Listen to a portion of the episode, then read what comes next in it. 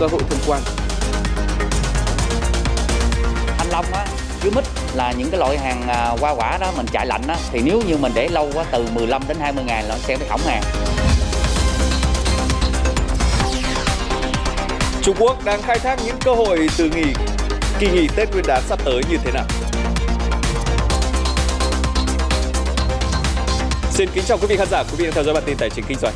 Vừa rồi là những nội dung đáng chú ý sẽ có trong bản tin sáng nay của chúng tôi. Kính mời quý vị cùng quan tâm theo dõi. Thưa quý vị, cần tăng cường vai trò giám sát của Ủy ban Giám sát Tài chính Quốc gia với hoạt động thị trường tài chính tiền tệ. Chỉ đạo được Phó Thủ tướng Lê Minh Khái đưa ra tại hội nghị tổng kết triển khai nhiệm vụ năm 2022 của Ủy ban Giám sát Tài chính vừa diễn ra cuối tuần qua. Phó Thủ tướng đánh giá cao những báo cáo giám sát của Ủy ban đã góp phần giúp Chính phủ, Thủ tướng Chính phủ và các bộ ngành có thêm thông tin để chỉ đạo điều hành chính sách. Tuy nhiên, Ủy ban cần giám sát chặt chẽ hơn những biến động trên thị trường tài chính, cảnh báo về phát hành trái phiếu doanh nghiệp hay rủi ro trên thị trường chứng khoán. Ủy ban giám sát tài chính cho biết sẽ tiếp tục hoàn thiện cơ sở dữ liệu giám sát về tài chính, ngân hàng, chứng khoán, bảo hiểm, đưa ra những cảnh báo sớm cho thị trường như về hiện tượng các cổ phiếu vốn hóa nhỏ tăng bất thường hay một số doanh nghiệp bảo hiểm có rủi ro thanh toán dưới mức quy định. Riêng trong năm 2021 đã có 12 hiệp định thỏa thuận với các nhà tài trợ chương trình dự án ODA và vay ưu đãi nước ngoài với tổng số vốn cam kết khoảng 1 tỷ đô la Mỹ. Thông tin từ hội nghị nhóm đối tác tài chính công do Bộ Tài chính tổ chức mới đây với sự tham dự của 60 đại biểu đến từ các tổ chức quốc tế. Bên cạnh hỗ trợ vay vốn, thời gian qua Bộ Tài chính cũng đã tiếp nhận chương trình hỗ trợ kỹ thuật của các tổ chức quốc tế và các nhà tài trợ song phương nhằm cải cách quản lý tài chính công, phát triển thị trường tài chính và nâng cao năng lực. Tuy nhiên, tỷ lệ giải ngân vốn ODA và vay ưu đãi nước ngoài trong một số năm gần đây vẫn đạt tỷ lệ thấp. Do đó, Bộ Tài chính đề nghị nhà tài trợ xem xét hài hòa thủ tục để tiếp cận với thủ tục trong nước, đẩy nhanh tiến độ thực hiện, song phải bảo đảm chặt chẽ. Nửa đầu tháng 1 này, tổng trị giá hàng hóa xuất khẩu của Việt Nam chỉ đạt gần 13 tỷ đô la Mỹ, giảm 30,6% so với kỳ 2 của tháng 12 năm 2021, số liệu từ Tổng cục Hải quan. Trị giá xuất khẩu hàng hóa trong nửa đầu tháng 1 giảm so với nửa cuối tháng 12 năm ngoái ở nhiều nhóm hàng chủ lực như là máy vi tính, sản phẩm điện tử và linh kiện, điện thoại các loại, máy móc thiết bị dụng cụ và phụ tùng, hàng dệt may. Ở chiều ngược lại, trị giá hàng hóa nhập khẩu đạt gần 14,6 tỷ đô la Mỹ, giảm 9,2%. Đáng chú ý cán cân thương mại hàng hóa nửa tháng đầu năm đã thâm hụt 1,64 tỷ đô la Mỹ. Thưa quý vị, mong muốn được xuất khẩu hàng hóa để kịp về quê đón Tết, hàng trăm container hàng hóa từ Lạng Sơn đã chuyển hướng sang Cao Bằng để có thể có cơ hội được thông quan sớm. Tuy nhiên, theo ghi nhận của phóng viên bản tin, thì tại các cửa khẩu tỉnh Cao Bằng, hoạt động thông quan cũng không mấy khả quan. Thưa quý vị, cửa khẩu Trà Lĩnh là một trong những cửa khẩu đang duy trì hoạt động thông quan và sau khi gặp những khó khăn tại cửa khẩu Lạng Sơn và Lào Cai thì nhiều hàng nông sản cũng đã tập trung lên đây. Tuy nhiên việc thông quan ở đây cũng gặp rất nhiều khó khăn và nhiều container hàng nông sản đang phải quay đầu trở lại. Sau hơn một tháng lăn lộn với container Thành Long từ Đồng Tháp ra các cửa khẩu tỉnh Lào Cai, Lạng Sơn rồi Cao Bằng nhưng vẫn không xuất được hàng. Lái xe này đã quyết định quay lại để bán lẻ trong nội địa, kịp về quê đón Tết. Thanh Long á, dưới mít là những cái loại hàng à, hoa quả đó mình chạy lạnh á thì nếu như mình để lâu quá từ 15 đến 20 ngày là nó sẽ bị hỏng hàng. Ngày ở đây là cứ rơi vào tầm khoảng 500 nghìn, chưa tính tiền bến bãi. Nhiều những con xe là quay về, quay đi cửa khẩu khác. Cục Hải quan tỉnh Cao Bằng cho biết, do có các biện pháp chống dịch linh hoạt, hiệu quả, nên các cửa khẩu tại tỉnh Cao Bằng như Tà Lùng, Trà Lĩnh, Sóc Giang vẫn duy trì được hoạt động thông quan. Mỗi ngày có khoảng 300 container hàng hóa được xuất nhập khẩu. Tuy không nhiều nhưng tại thời điểm này, việc duy trì xuất nhập khẩu đã góp phần giảm tải cho các cửa khẩu tại tỉnh Lạng Sơn. Song khoảng một tuần nay, khi nhiều container hàng hóa chuyển hướng từ Lạng Sơn qua Cao Bằng để tìm cơ hội xuất khẩu, đã dẫn đến tình trạng tắc nghẽn.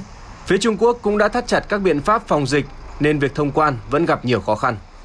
Thu ngân sách của của Hải quan Cao Bằng thì cũng tăng à, do cái dịch chuyển của cái hàng hóa đi qua cái địa bàn. Thì chúng tôi xác định đây là cái nhiệm vụ rất là quan trọng nên là cũng chỉ đạo à, các cái à, chi cục nhất là chi cục Tà Lùng và Trà Lĩnh là kết nối với lại các lực lượng nhất là Hải quan Nam Ninh Trung Quốc thực hiện cái thông quan ngoài giờ hành chính để cho hàng hóa đi vào thuận tiện. Theo ghi nhận của phóng viên, từ đầu tháng đến nay đã có khoảng 800 container hàng hóa chuyển hướng từ Lạng Sơn sang Cao Bằng. Tỉnh Cao Bằng cũng đã xây dựng vùng xanh an toàn cửa khẩu và vùng đệm ngoài khu vực cửa khẩu để phân luồng, khử khuẩn, test Covid cho lái xe và hàng hóa trước khi đưa lên cửa khẩu. Tuy nhiên hiện tại các cửa khẩu vẫn đang trong tình trạng thông quan nhỏ giọt. Khối lượng hàng hóa qua cảng biển của Việt Nam trong tháng đầu năm chưa ghi nhận sự tăng trưởng mạnh do hoạt động giao thương kinh tế còn chịu ảnh hưởng kéo dài của đại dịch Covid-19. Theo Cục à, Hải quan Hàng hải Việt Nam thì à, trong tháng 1 khối lượng hàng hóa thông quan qua hệ thống cảng biển của Việt Nam ước đạt hơn 60 triệu tấn, tương đương cùng kỳ năm trước. Trong đó thì sản lượng hàng container ước đạt 2 triệu tiêu. Nhận định về cơ hội đối với cảng biển Việt Nam năm 2022, đại diện Hiệp hội Cảng biển Việt Nam cho biết, từ giữa năm 2020 đến nay thì nền kinh tế thế giới hồi phục mạnh mẽ, thị trường vận tải đường biển cũng trở nên sôi động hơn. Sự phấn khích trong thị trường à, vận tải container sẽ kéo dài đến hết năm nay. Đội tàu container phát triển và xu thế tăng trọng tải tàu sẽ là cơ hội lớn cho cảng biển Việt Nam, trọng tâm là các cảng cửa ngõ cái mép thị vải và lạch huyện Hải Phòng. Số lượng nhà ở để bán trên thị trường Hà Nội tuy tăng theo quý nhưng đang trên đà giảm tính theo số năm. Số liệu từ báo cáo của Savia Việt Nam. Nguồn cung căn hộ được tung ra trong quý tư năm ngoái đạt khoảng 4.500 căn. Theo phân tích của Savio thì loại hình nhà ở này thì đang ghi nhận mức tăng 42% theo quý, nhưng giảm tới 19% theo năm. Đây cũng là mức thấp nhất trong 5 năm qua. Xu hướng này được dự báo sẽ tiếp tục trong những năm tới khi nguồn cung tương lai của năm nay và năm sau ở dưới mức là 25.000 căn và giảm xuống dưới 20.000 căn trong những năm tiếp theo. Theo Saville thì sau thời gian kìm nén do tác động của đại dịch Covid-19, thị trường nhà ở đã có dấu hiệu sôi động trở lại những tháng cuối năm ngoái. Sốt đất thì xuất phát từ nhiều nguyên nhân, chứ không phải là mỗi đầu giá đất. Đây là khẳng định được Bộ Xây dựng đưa ra tại buổi họp báo báo cáo tình hình thực hiện nhiệm vụ năm 2021 và phương hướng kế hoạch năm 2022 của ngành xây dựng diễn ra cuối tuần qua. Bộ Xây dựng chỉ ra giá đất chịu tác động từ nhiều yếu tố như nguồn cung, giao dịch, phát triển hạ tầng và trong đó có đấu giá đất. Để biết được rõ mức độ tác động của các yếu tố đến biến động giá trên thị trường bất động sản, Bộ cần có những đánh giá kỹ lưỡng, bài bản và đầy đủ. Việc đấu giá bất thường thì nó tạo thêm cái suất mới không? Cục bộ không? Thế thì cái này thì Bộ dựng cũng đang cho đang cho đi kiểm tra kiểm soát. Đấy, để cho nó có cái thông tin nó chính thống, chính thống đúng nhỉ? Cái thứ hai nữa là ờ, các cái, cơ hội mà tạo cơn sốt đất thì không chỉ có mỗi về đấu giá mà nó còn nhiều thông tin khác. Thế thì cái này nó phải có một biện pháp khống chế tổng thể.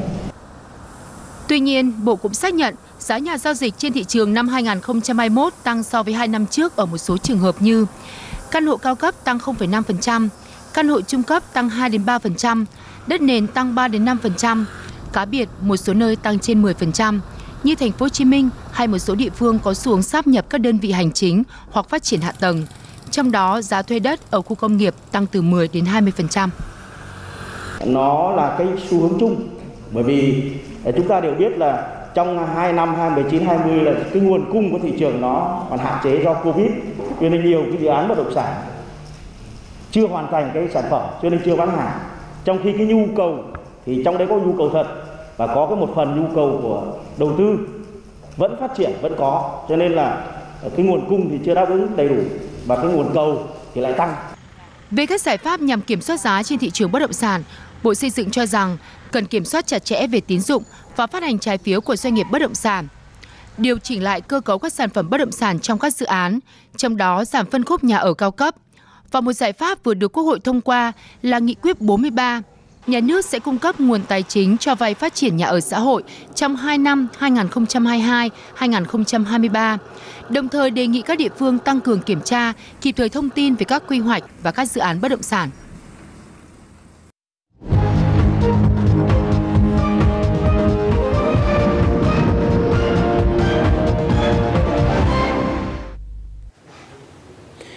Chính phủ Liên minh ba bên của Thủ tướng Đức mới đây đã lên tiếng phản đối dự thảo kế hoạch của Liên minh châu EU gắn mắc điện hạt nhân là nguồn năng lượng bền vững. Trong lá thư chính thức chung gửi tới Ủy ban châu EC thì Phó Thủ tướng kiêm Bộ trưởng Kinh tế Đức và Bộ trưởng Môi trường Liên bang Đức nhấn mạnh Đức một lần nữa bác bỏ việc xem xét năng lượng hạt nhân là nguồn năng lượng bền vững. Nguyên nhân là vì thiếu các yếu tố an toàn liên quan đến nhà máy điện hạt nhân, nguy cơ tai nạn nghiêm trọng có thể ảnh hưởng xuyên biên giới và lâu dài đối với con người và môi trường. Ngoài ra thì chính phủ Đức cũng cho hay là câu hỏi về nơi lưu giữ chất thải phóng xạ trong dài hạn vẫn chưa có câu trả lời. Kinh tế thì đang hồi phục mạnh mẽ tại châu Âu, doanh nghiệp thì cần nhân lực và tình trạng nhân lực từ Đông Âu sang Tây Âu làm việc đang gia tăng. Tình trạng này thì lại làm cho các nước Đông Âu thiếu nhân lực, buộc phải trông chờ vào nguồn lao động nhập khẩu từ các nước châu Á. Phóng viên Lê Hồng Quang từ Bruxelles sẽ điểm lại một số bài trên báo chí châu Âu tuần qua. Kính chào quý vị khán giả. Tờ Thế giới ra tại Pháp vào giữa tuần trước có bài viết về chuyện Rumani phải mở cửa thêm nữa cho người lao động từ châu Á do thiếu nhân lực. Kể từ khi Rumani gia nhập Liên minh châu Âu, 4 triệu người Rumani đã sang Tây Âu làm việc. Theo bài báo thì Rumani buộc phải trông vào nguồn nhân lực châu Á từ Philippines, Việt Nam, Sri Lanka, Pakistan, Ấn Độ và Bangladesh. Bài báo viết, năm 2022 này, Rumani sẽ cấp 100.000 visa lao động cho người nước ngoài, gấp 4 lần so với năm ngoái. Người Rumani sang Tây Âu làm việc bởi vì là mức lương quá chênh lệch giữa các nước cùng là thành viên của Liên minh châu Âu. Tờ lương xoa của Bỉ so sánh lương tối thiểu của một số nước khoảng cách thật là xa vời giữa các nước phía Tây như là Luxembourg, Ireland, Hà Lan hay Bỉ và các nước phía Đông như là Ba Lan, Litva, Estonia hay Slovakia. Rumani còn thấp hơn nữa. Lương tối thiểu của Rumani chưa bằng 1 phần 3 lương tối thiểu tại Bỉ chẳng hạn. Khi mà kinh tế đang phục hồi mạnh mẽ như lúc này, thì người Đông Âu là nguồn nhân lực được các nước Tây Âu chào đón. Báo Tây Pháp có bài về một doanh nghiệp chế biến thủy sản của Pháp đang rất là hài lòng với nhóm công nhân mới tuyển 13 người Rumani và 4 người Litva. Ngoài lương tối thiểu theo quy định của Pháp 1.539 euro, thì còn có tiền làm thêm giờ Thế vậy là quá ổn. Thu nhập gấp gần 4 lần so với mức lương chỉ khoảng 400 euro tại quê nhà Rumani. Doanh nghiệp ở Tây Âu còn khó tìm được người thì doanh nghiệp ở Đông Âu khó gấp bội. Tờ Buxa ra tại Rumani viết rằng nếu mà cứ tiếp tục áp dụng chính sách tiền lương kém hấp dẫn ấy, thì rồi Rumani vẫn sẽ phải tiếp tục nhập khẩu lao động. Trong năm nay, hạn ngạch là 100.000 người, trông chờ chủ yếu vào nhân công từ Sri Lanka, Nepal và Việt Nam. Lương tối thiểu vào năm ngoái tại Romania là 2.300 lei, là khoảng à, 12 triệu đồng Việt Nam. Nhưng mà trên thực tế thì để giữ được người lao động, ấy, các doanh nghiệp Romania thường phải trả ít ra cũng phải cao gấp rưỡi con số đó. Tuyển nhân lực từ châu Á là giải pháp chung của nhiều nước Đông Âu chứ không chỉ riêng của Romania. Tờ Lidove Novin cho biết là năm nay chính phủ Cộng hòa Séc cũng sẽ mở cửa thị trường lao động, gia tăng số lượng thị thực lưu trú dài hạn cho những người chủ yếu đến từ các nước thuộc Liên Xô trước đây, từ Việt Nam và từ Cuba. Đó là một số bài trên báo chí châu Âu. Lê Hồng Quang, phóng viên truyền hình Việt Nam từ Bruxelles. Các công ty công nghệ hàng đầu của Mỹ thì đã có một năm 2021 với nhiều thương vụ thâu tóm nhiều nhất thập kỷ qua, bất chấp nỗ lực kiểm soát của giới chức Mỹ, thống kê của nền tảng công nghệ tài chính Dealogics. Cụ thể thì Microsoft, Alphabet và Amazon đã công bố nhiều thương vụ thâu tóm có giá trị hàng chục tỷ đô la Mỹ trong năm 2021, nhiều hơn bất kỳ năm nào khác trong thập kỷ qua, Cụ thể là 22 thương vụ của Alphabet, 56 thương vụ của Microsoft và 29 thương vụ của Amazon. Tốc độ thâu tóm của các đại gia công nghệ ngày càng thách thức năng lực của các cơ quan quản lý trong công tác chống độc quyền. Trong khi Ủy ban Thương mại Liên bang Mỹ nơi chuyên theo dõi các thương vụ sáp nhập chỉ có ngân sách hoạt động khiêm tốn, thì các công ty công nghệ lớn sẵn sàng chi tiền thuê hàng chục luật sư, cả luật sư nội bộ và luật sư thuê bên ngoài để gia tăng khả năng thực hiện các thương vụ thâu tóm này. Tại Trung Quốc thì nơi từng được coi là một động lực quan trọng của thị trường du lịch trên thế giới, hoạt động du lịch quốc tế hiện vẫn đang đóng băng, trong khi du lịch nội địa thì vẫn phải đối mặt với nhiều thách thức từ chính sách Zero Covid. Điều này thì đã buộc các doanh nghiệp du lịch trong nước phải tìm ra những giải pháp để vẫn có thể khai thác được những cơ hội từ kỳ nghỉ Tết Nguyên đán sắp tới, ví dụ như là xu hướng du lịch Tết tại chỗ, du lịch gần. Nghiên cứu từ Học viện Du lịch Trung Quốc tại kỳ nghỉ Tết dương lịch, cự ly du lịch của người dân giảm từ 136 km xuống 110 km. Du lịch cự ly ngắn cũng trở thành xu thế trong kỳ nghỉ Tết truyền thống. Các công ty du lịch đẩy mạnh khai thác các tour tuyến, nhưng luôn trong trạng thái sẵn sàng phương án xử lý khi xảy ra dịch. Các địa phương đã có nhiều kinh nghiệm trong quản lý dịch bệnh và kích cầu du lịch. Với tỷ lệ hài lòng của khách du lịch trong nước năm 2021 đạt mức cao kỷ lục hơn 82%. Loại hình du lịch được ưa thích năm nay là các tour trượt tuyết, khám phá nông thôn hoang dã, tìm hiểu lịch sử văn hóa địa phương. Người dân cũng đã quen với các bước kiểm soát dịch như đặt chỗ trước, quét mã sức khỏe, quét khuôn mặt, xét nghiệm, đo nhiệt độ. Sách xanh về du lịch dự báo năm 2022, kinh tế du lịch lạc quan thận trọng với khoảng 3,98 tỷ lượt khách nội địa. Doanh thu cả năm hơn 3.810 tỷ nhân dân tệ, tức hơn 600 tỷ đô la Mỹ, tăng hơn 27% so với cùng kỳ. Riêng kỳ Xuân Vận năm nay có khoảng 1,18 tỷ lượt chuyến đi. Do sự kiện Thế vận hội mùa đông Olympic Bắc Kinh cận kề, trong khi thành phố Bắc Kinh và các địa phương lân cận xảy ra dịch cục bộ, nên du lịch theo tour tuyến được quản rất nghiêm. Với việc gần như không bán vé cho người dân xem Olympic Bắc Kinh 2022 và thủ đô canh phòng nghiêm ngặt vì dịch bệnh, nên ngành du lịch thất thu. Các địa phương tăng cường thu hút người dân du lịch ngay tại chỗ để bù đắp thiệt hại cũng như quản lý tốt dịch bệnh. Thái Bình, phóng viên thường trú Đài truyền Việt Nam tại Trung Quốc.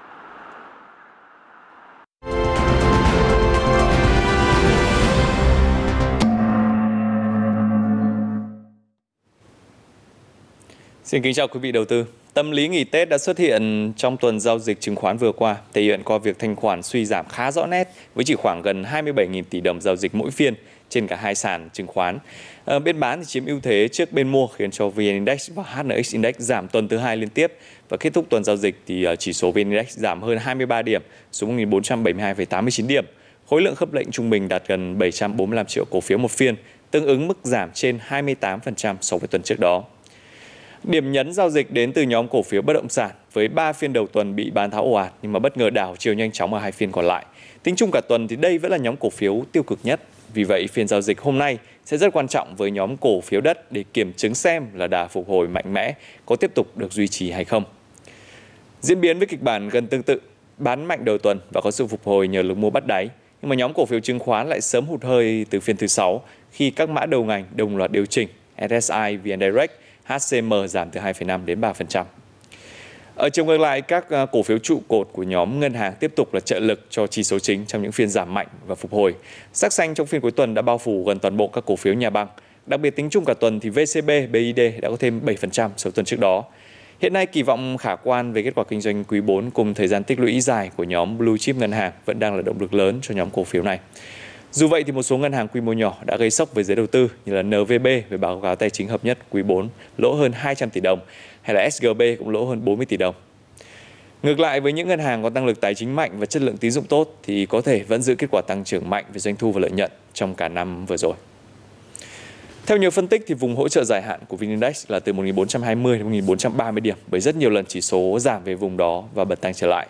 Dù thanh khoản càng cận Tết Nguyên đán lại càng có xu hướng giảm song đà giảm này dường như chỉ tác động bởi kỳ nghỉ dài, chứ không xuất phát từ vấn đề nội tại của thị trường, đặc biệt khi mà chứng khoán Việt Nam đang đứng trước nhiều cơ hội lớn trong năm 2022.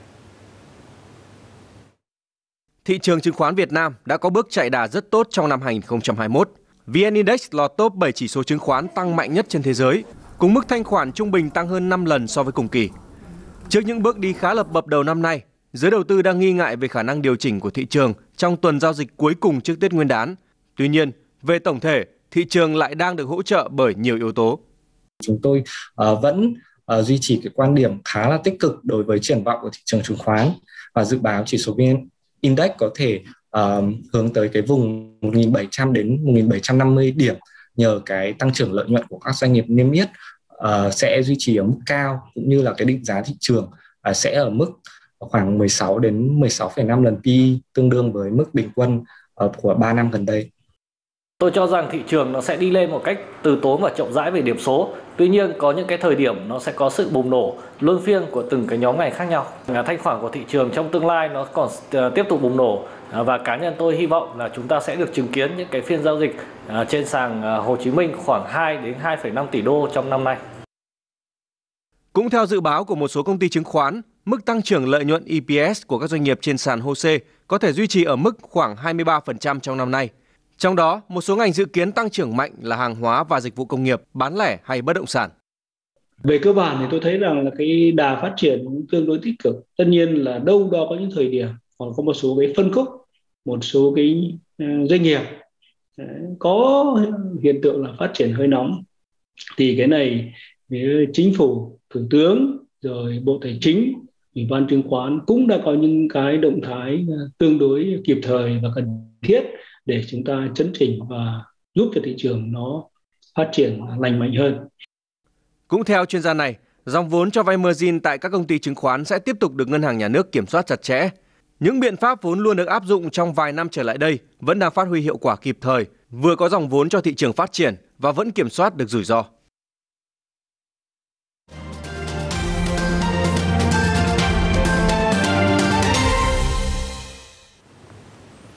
Chuyển sang các thông tin về thị trường hàng hóa. Thị trường hàng hóa trong tuần vừa qua đóng cửa với tâm lý tích cực của giới đầu tư. Trong đó chỉ số MXV Index được ghi nhận ở mức là 2.479 điểm.